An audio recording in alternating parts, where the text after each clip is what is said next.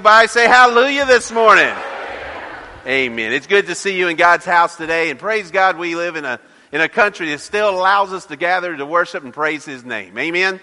And we're going to do that this morning, and there's no better way to, to worship. And to, it, it, does get sweeter every day because He is that much closer to us. The more we draw ourselves unto Him, He said, I'll never leave you nor forsake you. So let's just praise Him that He never has, ever, ever turned His back on us. Amen.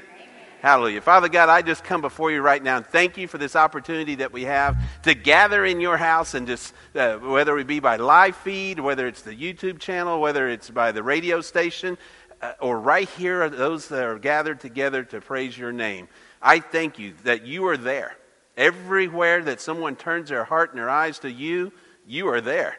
So, Father, may we hear your voice, may we act upon it, and may we leave out of this place, not saying that we went to church or we gathered in a building, but that we went and in corporate, corporate union stood in the presence of the one who loves us the most. Your name, Lord, we pray. Jesus Christ. Amen. Amen. Amen. It's good seeing everybody this morning. You can grab a seat just as, or actually, wait a minute, wait a minute, before you sit down. We're not going to walk around. Everybody watching by video land, we're not walking around. But we can do this. So turn and do the parade wave to everybody and say, Good morning. Good to see you in God's house.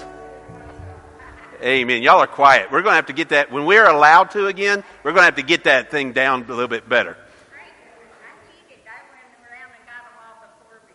There you go. Amen. It's good seeing everybody this morning. I do have a few announcements.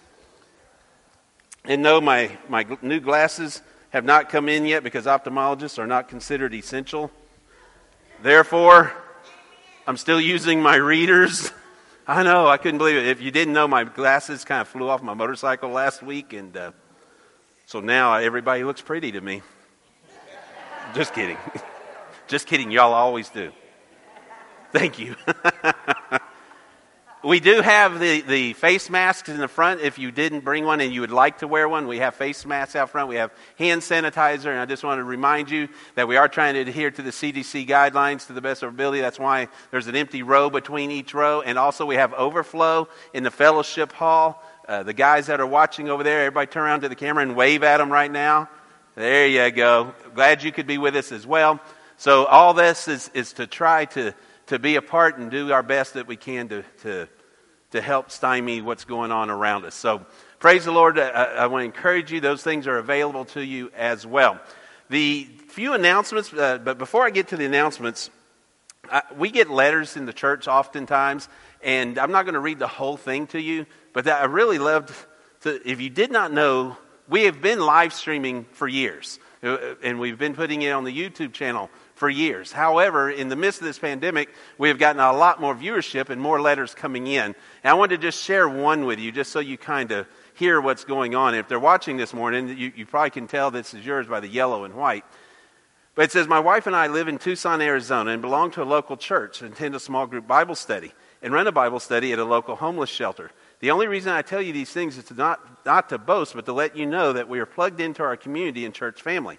However, with that said, I wanted to let you know that my, my Christy and I feel like such a part of your church. We watch your uploads on YouTube as soon as they come out on Sundays, and we feel like part of your congregation, even though we are nearly a thousand miles away. I'm going to skip this part, but then he goes on to say down here, Thank you for all that you guys are doing. The teachings are inspiring, meaningful, and really touch me. But also, I have to say, I really enjoy the praise and worship team that you have.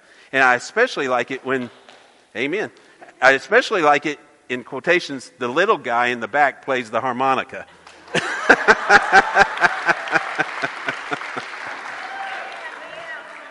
Seriously, though, God bless you and your family, and thank you for all that you do. Amen. So, God, amen. God gets the glory. That's right. But I just wanted to share that with you to let you know that we serve a mighty God. And he's not just God in Sutherland Springs. He's not just God in South Texas. He's not God in Texas. He is God in the entire creation, everywhere. Amen? And all who choose to turn and put their eyes on him, regardless of what stipulations may be put upon us by man, my God is still there. And I want to encourage you, never forget that. No matter how political things may go, no matter how uh, the folks may say that the sky is falling, always remember that my God said, I will never leave you nor forsake you, regardless of wherever you may be, chained to a wall. Paul and Silas are singing praises and the chains fall off. Amen? Always remember, God never leaves you. So keep your eyes on Him. Just a few more announcements. Uh, if you did not know, David Kobath has been teaching his Thursday night class via uh, live feed. Also, we have just started doing Sunday evening class via live feed as well. We're going to continue to do that even once we're allowed to bring uh, to gather back together again. There's been so many that's picked up on these lessons, so we're going to continue to live feed those as well. And I want to share with you that we were able to speak. I was speaking with the governor Thursday, and what he is asking and what he's proposing at this present, things change so quickly. But if we can continue as we are now, gathering and continue, holding to the CDC guidelines, he'll be announcing this tomorrow as well. But that hold off on the rest of the service for just two more weeks. And in, in those two weeks, that gives him time to, to increment uh, or in increments bring things back together. So I'm hoping in two weeks' time we can start having our breakfast again and, and all those things that we used to do. So keep that in your prayer. That, that's, um, that's our prayer, and I want to encourage you to be praying for that. Also, too, tomorrow there's a few of us that's heading up. Some have already headed up there actually to Alto Frio. Getting, if you didn't know that all the spring camps and everything at the Baptist encampment have canceled, so they are taking this time to do some upgrades and things that needed to be done, tearing out, destroying some of the old cabinetry and such, rebuilding some cabinetry, things of that nature, painting, things that need to be done. They're asking for volunteers to come up and do those things. So several of us are going up there uh, Monday, Tuesday, and Wednesday. If you would like to go with, make sure you get with me and. Uh, we'll go up there and they'll, they'll house you and feed you for the, for the labor to go out and, and help upgrade the camp for summer camps. Right now, only one summer camp has canceled, so we are praying that all the summer camps can continue to proceed and continue to touch the lives of those who come for the gospel. Um, and I think that is enough announcements, and I'm going to turn it over to, to Brother John. John. Oh, there he is.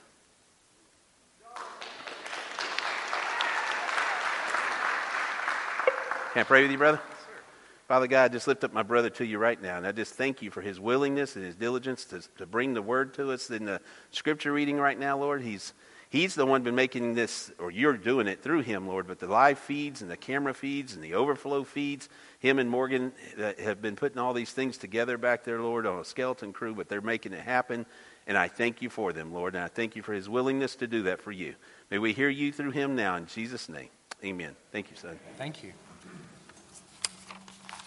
Well, earlier last week, I had planned on talking about something else today, but we had a couple things come up in the past few days. So on uh, Friday, the 24th, our uh, pet dog Clover was one. Uh, she, Clover was one of uh, Crystal and the kids' favorite uh, favorite pets, uh, who I also grew to love. passed away.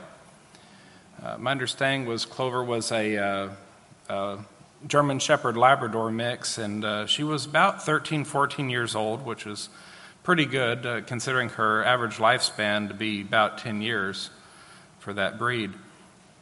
Now, I'm grateful that God let her stay as long as He did. She did bring me some degree of comfort too, and I was honored to get to take care of her. Then on Saturday the 25th, our pet cat Woe, that was another one of Crystal's favorites, uh, got hit by a car and passed away. And I uh, just, I vaguely remember the day that Woe showed up at our house. Uh, we heard some kittens in the garage, and it's like, oh no, we don't need this, so we named her Woe. so, uh, anyway, she was a good cat. I want to read today out of Matthew chapter 10, starting in verse 29. Aren't two sparrows sold for a penny, yet not one of them fell, falls to the ground without your Father's consent? This is Jesus talking. But even the hairs of your head have all been counted. So don't be afraid, therefore you're worth more than many sparrows. Therefore, everyone who will acknowledge me before man, I also acknowledge him before my Father in heaven. But whoever denies me before men, I also will deny him before my Father in heaven. I also wanted to read out of the book of Psalms, chapter 139, starting in verse 13. For it was you, it was God, who created my inward parts. You knit me together in my mother's womb. I will praise you because I have been remarkably and wonderfully made. Your works are wonderful, and I know this very well. My bones were not hidden from you from when I was made in secret, when I was formed in the depths of the earth. Your eyes saw me when I was formless. All my days were written in your book and planned before a single one of them began. And last, I'd like to read out Job chapter 1, starting in verse 20. Then Job stood up, and this is after Job uh, lost a lot of his loved ones. Uh, he had under, underwent some tragedy, and he lost a lot of loved ones. And uh, starting in verse 20, and Job stood up, tore his robe, and shaved his head. He fell to the ground and worshipped, saying, Naked I came from my mother's womb, and naked I will leave this life. The Lord gives, and the Lord takes away. Praise the name of Yahweh. Throughout all this, Job did not sin or blame God for anything. I have a lot of respect for Job because even I've had some times where I've been frustrated about some things. And, uh, you know, he, he even went through arguably worse in some ways. Uh, while we're here, let's do what, we, what we've been called to do. Let's share the good news. Our Father in heaven, thank you for giving us this time. Thank you for allowing us to serve you and be a part of your perfect kingdom. Thank you for those who have gone before us and those who still serve with us. Thank you for Clover and Woe and the time you allowed them to be with us. Please continue to guide us and protect us and grant us wisdom, knowledge, discernment, and understanding in all that we do, that would bring glory and honor to you. Please forgive us where we fall short of your will. Please be with Chris and the band and Pastor Frank and guide the worship and message according to your will. Thank you for your many blessings. These things we ask in the name of your precious and perfect Son, our Lord and Savior, Jesus Christ. For yours is the kingdom and the power and the glory forever. Amen.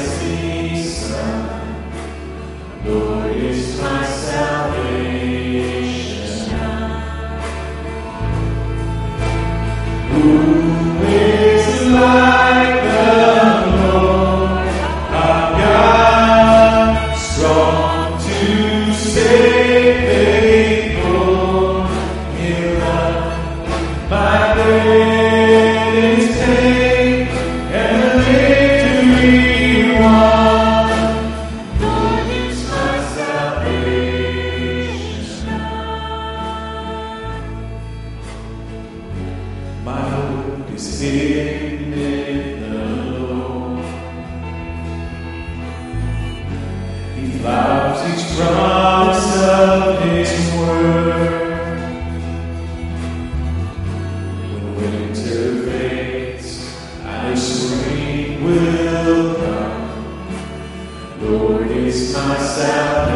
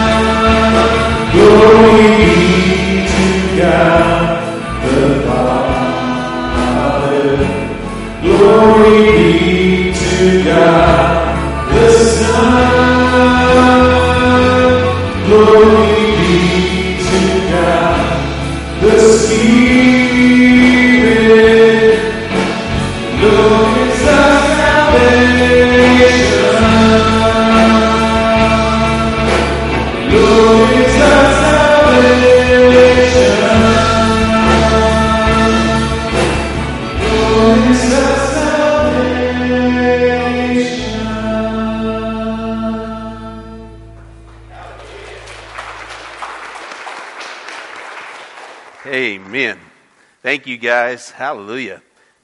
I pray this morning that the Lord is your salvation. If you're here today and you do not know Jesus Christ as your Lord and Savior, that you'll make that change today. Amen. Amen. Good seeing you guys out there this morning. I praise the Lord for each one of you. Um, you're in for it this morning because I brought two Bibles. You know, when you come doubly loaded, that means doubly long, right, Brother Ray?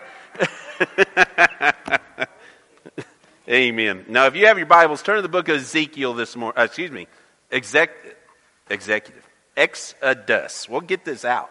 It's an E anyway. Exodus. Exodus chapter 14. And as you're turning there this morning, I want to share something. I, I have a, one of the Bibles I like to study out of. It's called the Patriots Bible. And it's interspersed with things that was said by our founding fathers and people throughout the years as they were putting things together. And I wanted to share something. While you're turning to, to Exodus, this is something that was put in here. This was written by Ezra Stiles back in 1783. He said, In our lowest and most dangerous state, in 1776 and 1777, we sustained ourselves against the British army of 60,000 troops commanded by the blessed General Britons could procure throughout Europe, with a naval force of 22,000 seamen in above 80 men of war ships. Who but a Washington, inspired by heaven, could have conceived the surprise move upon the enemy at Princeton that Christmas Eve when Washington and his army crossed the Delaware? Who but the ruler of the winds could have delayed the British reinforcements by three months of contrary ocean winds at a critical point of war? Or what but a providential miracle of God at the last minute detected the treacherous schemes of traitors such as Benedict Arnold, which would have delivered the American army, including George Washington himself, into the hands of the enemy? On the French role in the Revolution, it is God Himself who so ordered the balancing interests of nations as to produce an irresistible motive in the European maritime powers to take our part. Yes, gentlemen, the United States are under peculiar ob- obligations to become a holy people unto the Lord our God for the miracles that he has wrought for us. Hallelujah. Hallelujah. Now I want to back that up with looking into the book of Exodus here. In the book of Exodus, in chapter 14, starting in verse 15, actually, I'm going to start back 14. The Lord will fight for you you must be quiet. And the Lord said to Moses, Why are you crying out to me? Tell the Israelites to break camp. As for you, lift up your staff, stretch out your hand over the sea, and divide it so that the Israelites can go through the sea on dry ground. I'm going to harden the hearts of the Egyptians so that they will go in after them. And I will receive glory by means of Pharaoh, all his army and his chariots and his horsemen. The Egyptians will know that I am the Lord when I receive glory through Pharaoh, his chariots, and his horsemen. And then the angel of God, who was going in front of the Israelites' forces, moved and went behind them. The pillar of cloud moved from in front of them and stood behind them. And it came between the Egyptians and the Israelite forces. The cloud was there in the darkness, yet it lit up the night. So neither group came near the other all night long. Then Moses stretched out his hand over the sea, and the Lord drove the sea back with a powerful east wind all that night and turned the sea into dry land. So the waters were divided, and the Israelites went through the sea on dry ground with the waters like a wall to them on their right and their left. The Egyptians set out in pursuit, all Pharaoh's horses, his chariots, and his horsemen, and went unto the sea after them. Then during the morning watch, the Lord looked down on the Egyptian forces from the pillar of fire and cloud and threw them into confusion. He caused their chariot wheels to swerve and made them to dive with difficulty, drive with difficulty. Let's get away from Israel, from Israel, the Egyptians said, because the Lord is fighting for them against Egypt. Then the Lord said to Moses, Stretch out your hand over the sea so that the waters may come back onto the Egyptians on their chariots and the horsemen. So Moses stretched out his hand over the sea, and at daybreak the sea returned to its normal depth. While the Egyptians were trying to escape from it, the Lord overthrew them in the sea. The waters came back, covered the chariots, then the horsemen, the entire army of Pharaoh that had gone after them into the sea. None of them sur- survived. But the Israelites had walked through the sea on dry ground, with the waters like a wall to them on their right and their left. That day the Lord saved Israel from the power of the Egyptians, and Israel saw the Egyptians dead on the seashore. When Israel saw the great power that the Lord used against the Egyptians, the people feared the Lord and believed in him and his servant Moses. I read these things to you this morning, both out of the Patriots Bible and then here out of the book of Exodus, to present to you just how incredibly powerful, how awesome the power is that our God has to, route, to, to, to wrought miracles upon this world. Amen? There is nothing that is beyond the capability of our God. Even though we may not be able to fathom it in our mind, even though we may not comprehend just what can or cannot be done, my God can and does whatever He so desires to bring about the end that He has put forth for you and I. Amen? The, in, in our lives, I, I, I, bet you if I was to ask you, in, in our lives, if we were to really think about it, we could probably come up with some type of miracle that we have seen produced by God. If not in our own lives, that we've read about or heard about on TV, there have been so many miraculous things that God has done amongst his people. Now, that being said, I don't believe any that, that, that, it would be hard pressed to find one as monumental, monumental as the stroll that, that Moses and the Israelites took through the desert, but it doesn't change the fact that God does and still does continue to work in powerful, miraculous ways. Amen? He does incredible things. The, these Israelites, they had to cross the Red Sea. Now, we've seen the Charlton Heston movie possibly, or you've seen it depicted in pictures, or you've seen people talk about it in storybooks and such. But there are parts to this story just that are beyond our imagination sometimes. And that's what I want us to, to delve into this morning. The power that God must have to be able not only to part the Red Sea, but if you think about this now, he also, once he got his children to the other side and, and across on this dry ground, he had to sustain them for the next 40 years. Amen? Now, this morning, we're going to be looking at the amazing displays of power and feats that God has produced. That, that there's no way that we cannot say we're miraculous. We're going to look at, at several different passages of Scripture. So, as you this morning get ready, I want today's going to be kind of a Bible drills, if you will. If you have your Bibles this morning, start exercising your fingers so you can flip through there. If you have your phone for a Bible, start doing your thumbs so that you can find it quickly. Morgan asked me this morning when she held up the list of scriptures I gave her. I said, Yep, that's it for real. We're going to have several passages of scripture I want us to look at this morning. But I, what I'm trying to put forth is a, a, a, picture, an illustration, so that we can comprehend, so that we can understand a little bit better just how incredibly powerful our God's strength is. So, so with these Bible drills, I want us to just look at a small portion of what he has done and can do and continues to do. But let's look at the first story here in the book of Exodus. As I said, we, we, we have, we've all seen pictures of some sort. I think all of us probably can say, whether we know Christ or not, whether we've been in church or not, I think all of us at some point or another have heard the story about how Moses and the Israelites crossed the Red Sea.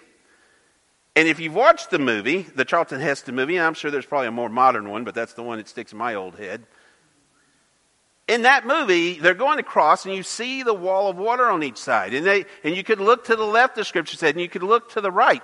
But there's some other aspects to this that I think Hollywood got wrong and things that we don't really work through in our heads. And as I was studying this, and I've taught classes on the tabernacle and the tribes where they sat, and, and it looks real cute and concise on a nice little page when you, when you draw out the diagram. But when you look scripturally at the amount of Israelites that came across, we're talking about, we just read, that they all crossed in one night on dry ground. Now, we can look into the scriptures, and, and pe- there are scholars who will argue a little bit whether it was two and a half million or three million. But still, there was a whole lot of people. About three million people is who crossed the Red Sea that night. Now, think about what it takes to get three million people across the Red Sea in one night. If they walked in a nice narrow pathway of t- side by side, we figured it up, that would be about eight, uh, that line of people would be about 800 miles long in 35 days to cross. Obviously, that's not how they crossed the Red Sea. No, to get three million people across the Red Sea, when God brought down those hands to, to, stop the waters, He had to stop about a three mile swath so there could be 5,000 people across so that they could all get across the Red Sea in one night on dry ground.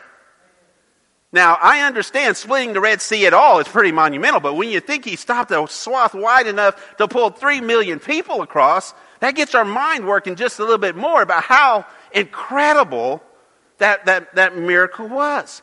Now, think about this. They get across the Red Sea, and they all get across the Red Sea in one evening. The waters come back down. They take out the Egyptians and things. We, get, we got all this figured out. But now he's got to feed them. They're, they're going to be out there for 40 years on the other side. They're, they're all on the other side, and they're hungry.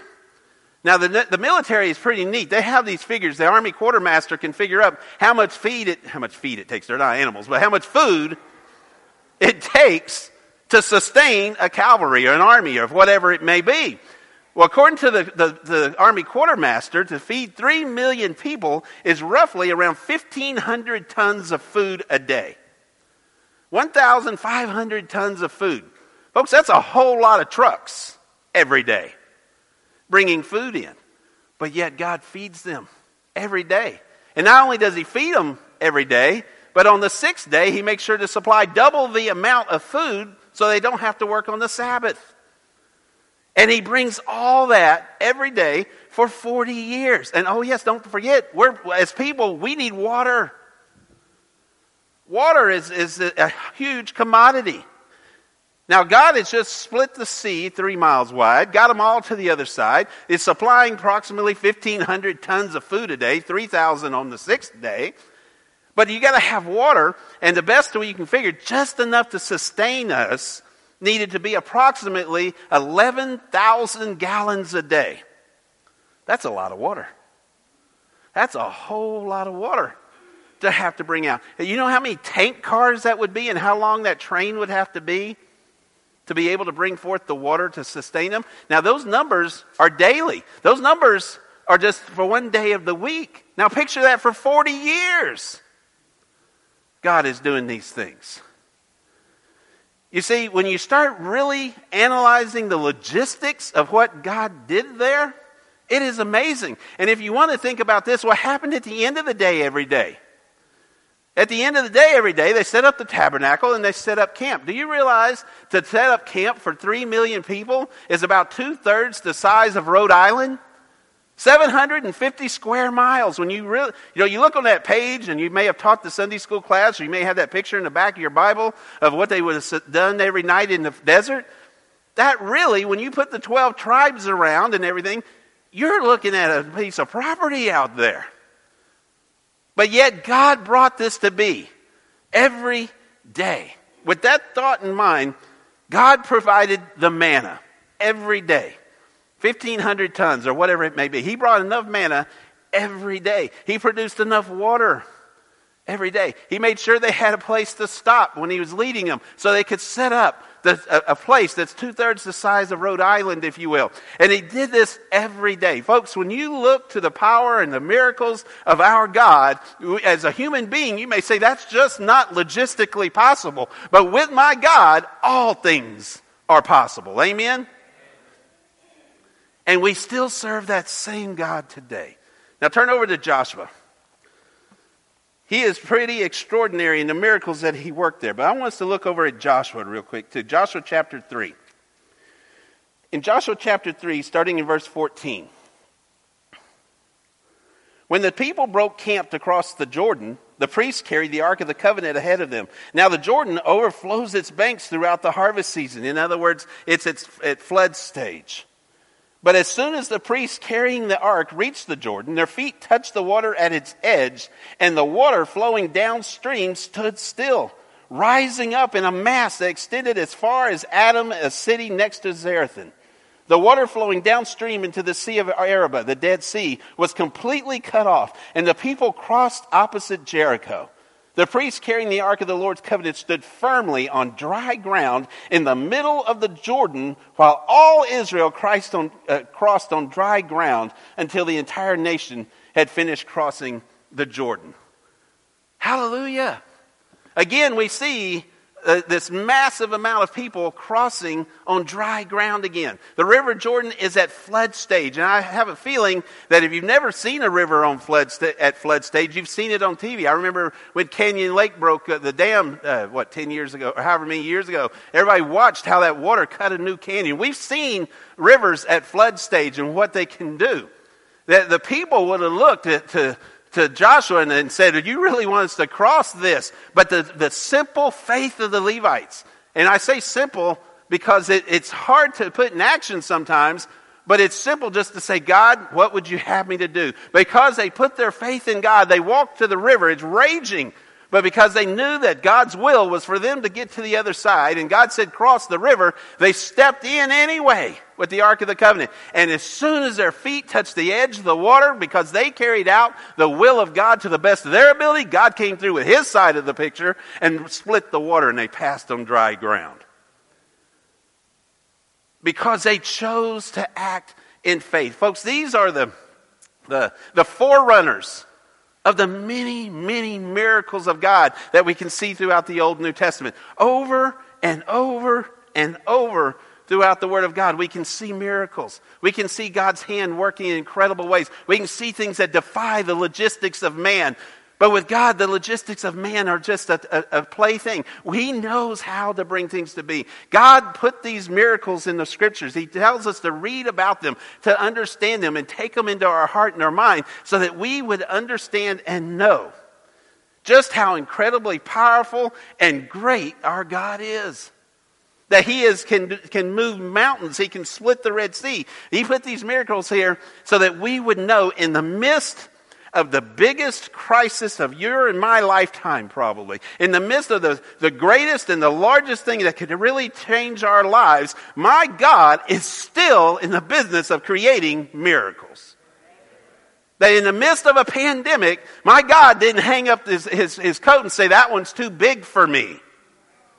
That in the midst of whatever may be transpiring around us in the world today, my God who split the Red Sea, who split the Jordan, who brings the dead to life, my God is still on the throne. And as long as my hope is not in the logistics of man, but in the hope of a miraculous working God, then I have nothing to fear. And we can proceed. Hallelujah. Folks, when we put that into our minds, when we realize that He is still on the throne, then we can move with freedom again in our hearts and in our minds. Sure, our bodies could be physically locked down, but no one, nowhere, no how on this earth can ever lock down the spirit of a man or a woman who's truly put their spirit in the hands of Jesus Christ. And we can live that way. We can have freedom in, in, in our spirit by knowing that God's in control. Can my God still heal? Absolutely. Can my God protect me from a, from a virus or whatever else comes against me? Absolutely, if He so chooses. Can my God still uh, uh, have the power to, for me to cross whatever rivers of adversity has been put before me? Absolutely. Not only cross it, but push it to the side and I cross on dry ground. My God's still the same yesterday, today, and praise God for tomorrow as well. That's the God we serve. These accounts that we are given here in Scripture, guy, they are to teach us, they are to, to guide us to walk through life following God's will. I don't care how dire the, the, the, circumstance that may be around us, or at least that the news outlets will tell us that it is around us. If we know Jesus Christ is our Lord and as our Savior, then we have hope. And as long as we have hope, that the world can say all that they want to. But when my hope is not placed in what the world says, but in the miraculous workings of God, then when I put my hope in a God that I know can even bring the dead back to life, when I know that my hope is in something that can never be taken away or destroyed, then I can have hope regardless of what's going on around me. Your hope, guys, should not be in a news agency. It should not be in a governmental system. It should not be in a man. It should not be in me. It should not be in any individual other than Jesus Christ. Because why? He has already defeated death, hell, and the grave. And he said, Whomsoever believes in me shall not perish, but have everlasting life. I was watching a, a, a cartoon show the other night with my grandson, and it, and, and it was Thor's granddaughter, no, Thor's daughter, I guess. I don't know. Anyway, But she said, I'm immortal. Nothing can kill me because my daddy is God. I thought, you know what? So is mine. Amen. You know, I might lose it. In fact, there's no might. Guess what? Newsflash, if you didn't know it, none of us is getting out of this alive anyway. We all are going to die at some point, but my spirit can never be stopped because my spirit's in the hands of God Almighty. But even in this physical body, if God so chooses to work miracles, He can. You remember Elijah, the Tishbite? He, he goes forth, and you, you can find this story in 1 Kings chapter 17 but he goes forth and, and, he, and he commands the rain to stop and the dew to stop. He says, Y'all people are just so bad, I'm just going to stop everything until you repent, until things get right. And God sent Elijah to the, to the brook of Cherith, and, and he had ravens feed him. Now, let's think about that miracle. How many ravens would it take to bring enough food to sustain a man? Now, I doubt he was as big as I am, but still, there had to be enough food to sustain the man. Now, the, the ravens are sustaining him, and Elijah stays there until the brook runs dry. And he gets up from the brook. Once the brook runs dry, he goes where God leads him, and he comes across this widow lady. And he asks her, he says, Ma'am, uh, how much oil and meal do you have to make some bread? And she, she shows him, I have barely enough. I am, I am about, on the very, I am just about out of both oil and meal.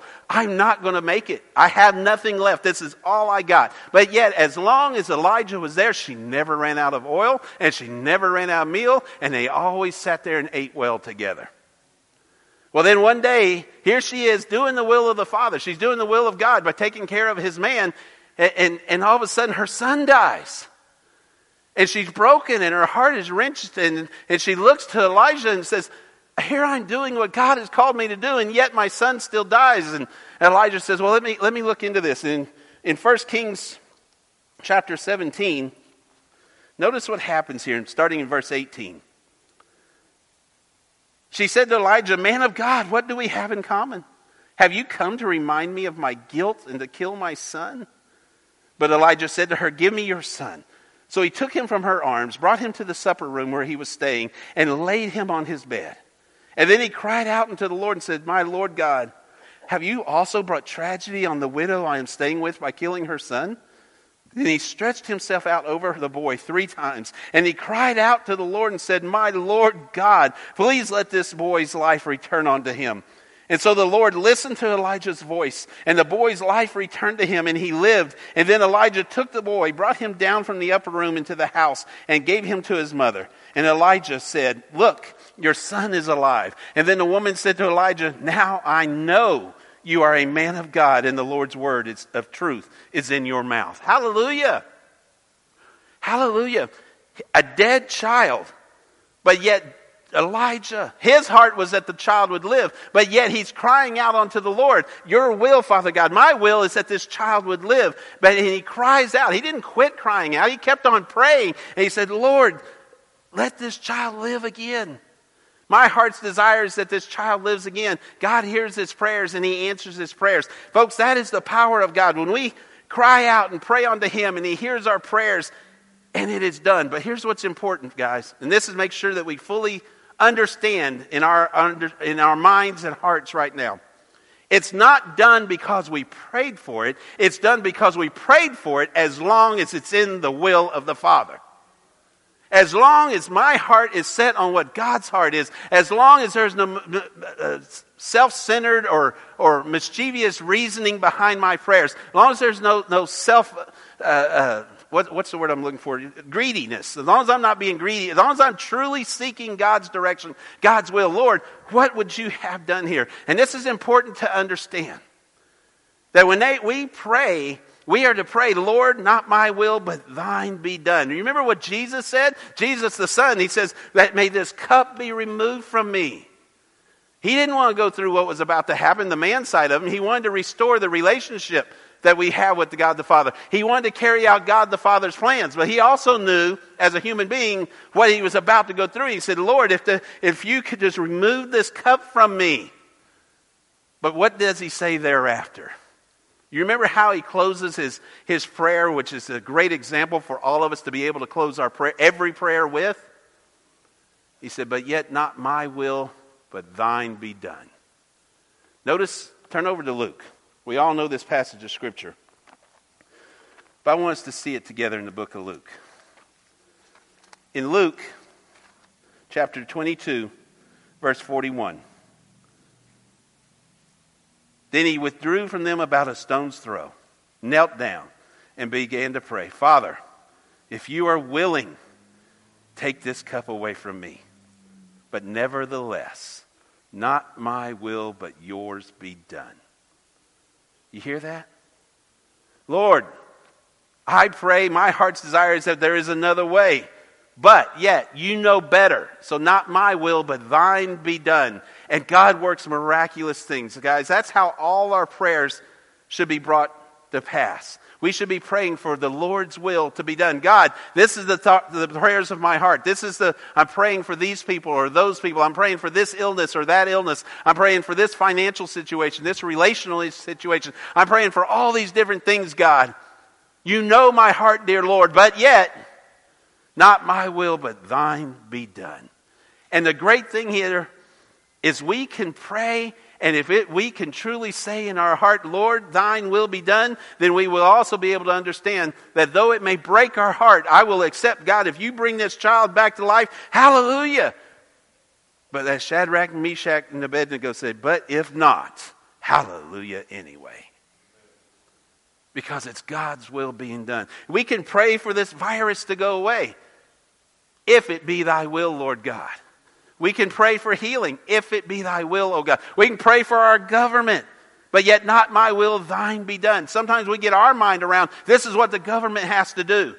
But God says, No, I have the whole picture. I see. I can pray for the hearts of my neighbors or the hearts of my children or the hearts of my family. And I can pray what I think needs to be done. But is it better to be done what I think or should I end it with, but yet thy will be done, God? Because you see, God has the hearts of those people in, in, in turn in his mind far greater than even I could ever think of. And when I pray, in thy will be done, I am saying, Lord, make me a part of who you want me to be so I can be a part of your will. The more we pray it in that fashion, the more we pray not just expecting the results we want, but expecting that we prayed, we made our heart known unto God, but yet thy will be done, Lord. You know what's going to happen? The more we're going to see God in the midst of the circumstances around us, because we're going to quit looking at it the way we want to look at it, and we're going to start seeing people. We're going to start seeing situations. We're going to start seeing the lost. We're going to start seeing things the way God sees things. And then we're going to start seeing the way God works things. You think Moses, when he said, God, save my people, save your people. He thought that God was going to open a three mile swath of water behind him. That wasn't a man's way of thinking before that. He never heard of something like that. He's thinking, God, you better wipe them out over there. You better send a heavenly host to start slaying some Egyptians. And God said, No, hold out your staff. I'm going to make a three mile swath of dry land for you to walk across. Oh, okay, that'll work. And they carry through. You see, God's ways are so often not our ways. But he still wants to hear our prayers and our pleas because we're his children and he loves us. And when we pray and we open our hearts to him and he realizes, or he always has realized, but when he sees that it's important unto us, then he'll allow us to be a part of the plan when we start saying, but not my will, thy will be done. Lord, what would you have me to do to carry out your will? Because your will is going to always be so much better than my will, though I understand it or not. Now, this brings me to the, to the last illustration I want to share with you that I feel as though is one of the, no, I'm not going to say one of, I'm going to say the greatest example of God's power. The greatest example of, of God's miraculous working, if you will. And we'll have to go to the cross to see this as Jesus is hanging on the cross. Now, think about this as we look to the cross. I want you to put the cross in your mind's eye right now. And Jesus is, he's gone through, he, he prayed for the Lord to remove this cup, but yet not my will, but thine be done. God's will was not to remove the cross, for the wages of sin is death. There is no remission of sin without the shedding of blood, and there was only one who ever had that human, except for the first Adam before the fall. But Jesus is the only one that could ever pay that blood debt. And so he has him hang on that cross. The Son of God, Jesus, that claims to be the Son of God, is hanging on that cross. And he's not just hanging there, Jesus is cloaked in sin. He that knew no sin became sin, sin that he had never committed. Your sin, my sin, all of our sin has been piled upon him. It's bad enough that he's been beaten. It's bad enough that he's been shamed and humiliated. It's bad enough he's been nailed to this cross and dropped into this hole and, and, and he's got all these physical ailments. But spiritually, he had never known sin, but yet all our sin is piled upon him. And because that sin is piled upon him right there, God the Father. It's uh, annotated in Mark chapter 15, verse 34, if you want to turn there. But God is, is up in heaven, and God the Son is sitting on that cross, and Jesus is hanging there. And it says, On the ninth hour, Jesus cried out unto the Lord, Eloi, Eloi, lama sabachthani, which is translated, My God, my God, why hast thou forsaken can you imagine the anguish that Jesus must have been feeling when he cried out? When he felt the presence of God turn away from the sin that had been piled upon him. Yes, Jesus is suffering on that cross, and God, the Father, turns his face from him. And Jesus, the, the, the Son of God, feeling alone, cries out for his heavenly Father. Eloi, Eloi, lama sabachthani. But God the Father turned his head. You see, here's the thing the greatest power of God, or the greatest miracle I think we witnessed, is the power of love. A love that was so strong, so powerful, so intent that it kept God the Father from saving God the Son from suffering. You see, a love so intent that the Holy God has for you and I that He knew that the only way to restore the relationship between you and myself and Him was to shed the blood of his only son. And though it would have broken his heart, can you think of any earthly father? There might be a few, I can't uh, imagine, but there's no earthly father. When they hear their, their son cry out in pain and their son cry out in anguish, is not going to turn and run and try to help their son from whatever it is that they've they found themselves in. There, no heavenly father, I mean, excuse me, no earthly father is going to leave their son in that position if they can do anything about it. But here is the, the God of the universe, the infinite God, the all powerful God, turning his back on his most holy son because he couldn't view the sin that had been piled upon him. But praise God, as his heart was breaking there, he also knew the outcome that was to be. So many times our heart is broken in the midst of the tri- trial that we're in. But praise God, we serve a God that knows what's about to be. Because he knew by allowing Jesus to die upon that cross, into thy hands I commend my spirit, Jesus said. He knew, Jesus knew, the devil didn't even know. The devil's rejoicing. I defeated the plan that God the Father had for mankind. I won. But three days later, he got a wake up call. Because three days later, my Lord arose, defeating death, hell, and the grave. The disciples, they are all in mourning. He's gone. The one we put all our faith in is gone. It, it, it, defied human logic, but God knew the miracle that was coming. God knew that death, hell, nor the grave could hold his son back. And praise God, I, I guarantee you that in the book of Revelation, when the, when the devil stands before him, he's going to remember the day he had to turn his head on his son. And all vengeance of the Lord is going to be poured out at that point. Praise God, I'm on his side and not the devil's side. You see, folks, we serve a miracle working God. And because God the Son chose to carry out the will of the Father, the miracle of salvation was brought for you and I. Because God the Father loved us enough to carry out the plan that He knew would work. We have restoration if we choose to put our faith in Him. Hallelujah. That love that He has for you and me has conquered all. So, in the midst of all the pandemic and virus and everything that's going on, do you really think that God would leave us now? No. When you really think about what He has brought us through, what He brought His Son through, for you and I, you think He's going to leave us hanging now? No. Now, Satan will use the media and the airwaves and everything else to make you feel alone and beaten. And, and what is that church thing going on? Why do you think you need to assemble one with another? Why do you think you need to read that Bible? Just sit down, watch something cool on TV, and be good with it. Folks, the power of my God is still just as resonating in the world today as it was the day of the crucifixion. But the difference now is I know we won then and we win now as well. Amen? If you do not know Jesus Christ as your Lord and Savior, then yes, you're going to live in a state of panic and fear because that's what Satan wants you to live in. But, folks, I'm going to share with you this morning that if you will put your heart and all that you are into the hands of Jesus Christ, I'm not telling you to do anything unsensible. I'm not telling you to go ride your motorcycle 110 on a wheelie down the Interstate 10. No, we still got to be intelligent. We still got to use the common sense that God has given us.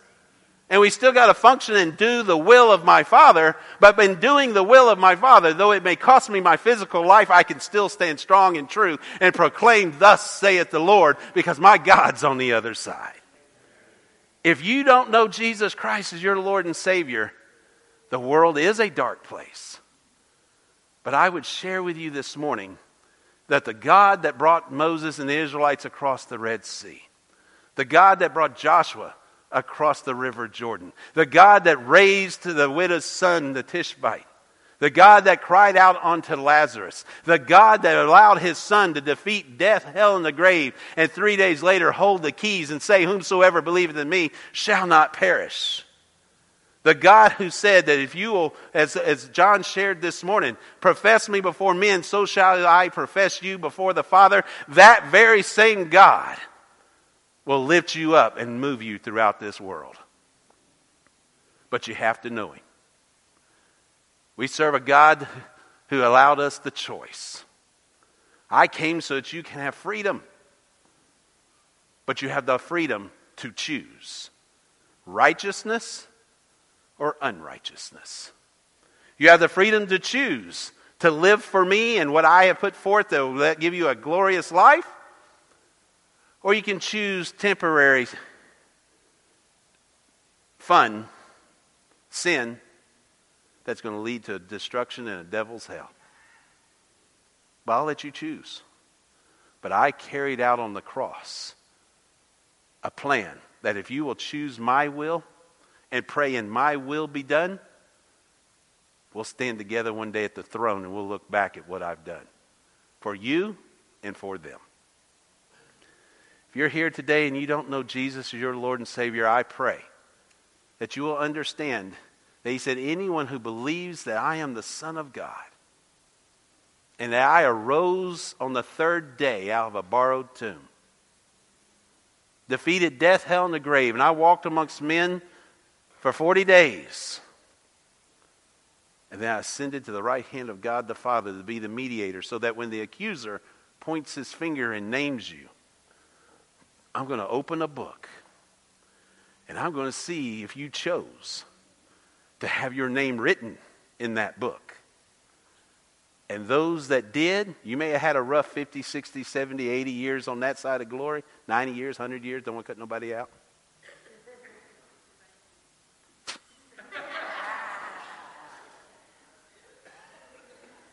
but you got a whole eternity that I'm going to profess you before my Father. Hallelujah. Thank you for wearing yellow to remind me. No, I'm just kidding. All seriousness, guys. Is God reaching to you?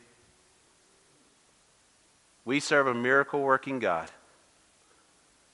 And if you do know Him today, I'm not saying that this virus isn't a scary thing. It is. I'm not saying that the world is changing around us. It is. But you know what? God said, Yeah, the world's a scary place, but be of good cheer, for I have conquered the world. If you're here this morning, I'm saying that you don't have to live in fear. Live in victory. Live in joy. Even sitting in a hospital room, you can sit back and say, Thank you, Jesus. Who is it you want me to witness to? That doctor? That nurse? What do you want me to share with them today, Lord? Not my will, I want thine to be done. Let's all stand. I want to lead us in a word of prayer. If God's speaking to you today, Maybe He's telling you this for the first time. You need to accept Him as your Lord and Savior. Then I pray that you will step out, listen to what He says. You can, you can pray right where you're at. If you're watching by video in your living room, wherever you're at, He doesn't care you're wearing PJs. I don't care. But wherever you're at, if you will get on your knees to say, Father, I am a sinner in need of your grace, and mean it with your heart, not your mouth, He will move in and make you a new creation. If you're here this morning, you know Him, but you've just allowed the world to work you up in so much anxiety. Isn't it great? The greatest cure to anxiety is the peace of Jesus Christ. Will you ask Him to move in your life? and move that anxiety to the realm of grace and peace and mercy. And he could speak and it be done, or he may put you through channels to get it done. He may take you to counselors, whatever it may be. But let's make the choice not to live in fear anymore. And let's make the choice, not my will, thine be done. Moses, when he turned to look at that Red Sea and the Egyptians behind him, if this is what God says, so be it. The Israelites, under Joshua's command, go to a raging river. He tells the, the, the, Levites with the Ark of the Covenant, just step in there. Okay, if that's what God desires. And the river splits. And Elijah says, God, this widow's been doing everything for you. Is there something, will you give her back her son's life? so that she knows that you are the man of God that I've called you to be? Sure. Not my will, thine be done. Are you ready to do that this morning? Father God, I come before you and thank you for this opportunity that we have to stand in your presence and recognize who you are. You are Lord of Lords, King of Kings. If there's someone in the sound of my voice, or no, no, anywhere, if there's anyone here today, Lord, that needs to hear you, may they hear you in their heart. And may they surrender themselves unto you before it's too late. May they proclaim your righteousness. And Father, I pray also if there's someone here today that knows you, but maybe for whatever reason they've they just forgot how powerful you really are. May you bring that to their, their remembrance this day. And may we all leave out of here responsible intelligent, speaking in a in, an intelligent fashion, but may we leave out of here today recognizing that you have given us this life not just to exist, but to share your gospel, to share your testimony, to live for you. Father, you said that faith without works is dead. May we go forth and show others our faith by the works you do in our life. In Jesus' name, amen. Amen. As we sing this morning, if God's calling you up, come on up here. You can pray right where you're at. You can go to Brother Ray. Ray will pray with you. I'll pray with you. What maybe God's telling you to, to just, just grab your husband, your wife's hand as a family. I don't know. But will you do what the Lord's calling you to do this morning? If you're over in the overflow, please come over here if you want to pray at this altar. This altar is open. But let me say, too, that God's altar is wherever you're at, calling on His name. You can pull over to the side of the road and get down on the curb. That's still His altar. Just do what the Lord's calling you to do this day as we sing, Chris.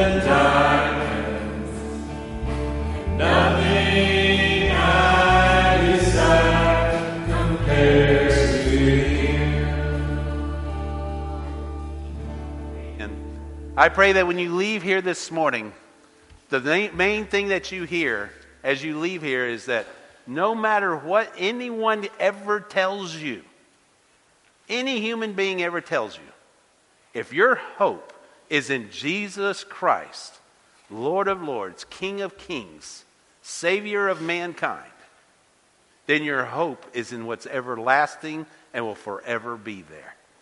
Don't allow the world to steal your hope. Don't allow Satan to steal your hope. You, no matter how bad it may seem, remember that even to be absent from the body is to be present with your Lord. Amen. Amen. It's good seeing everybody this morning. I praise the Lord for each one of you.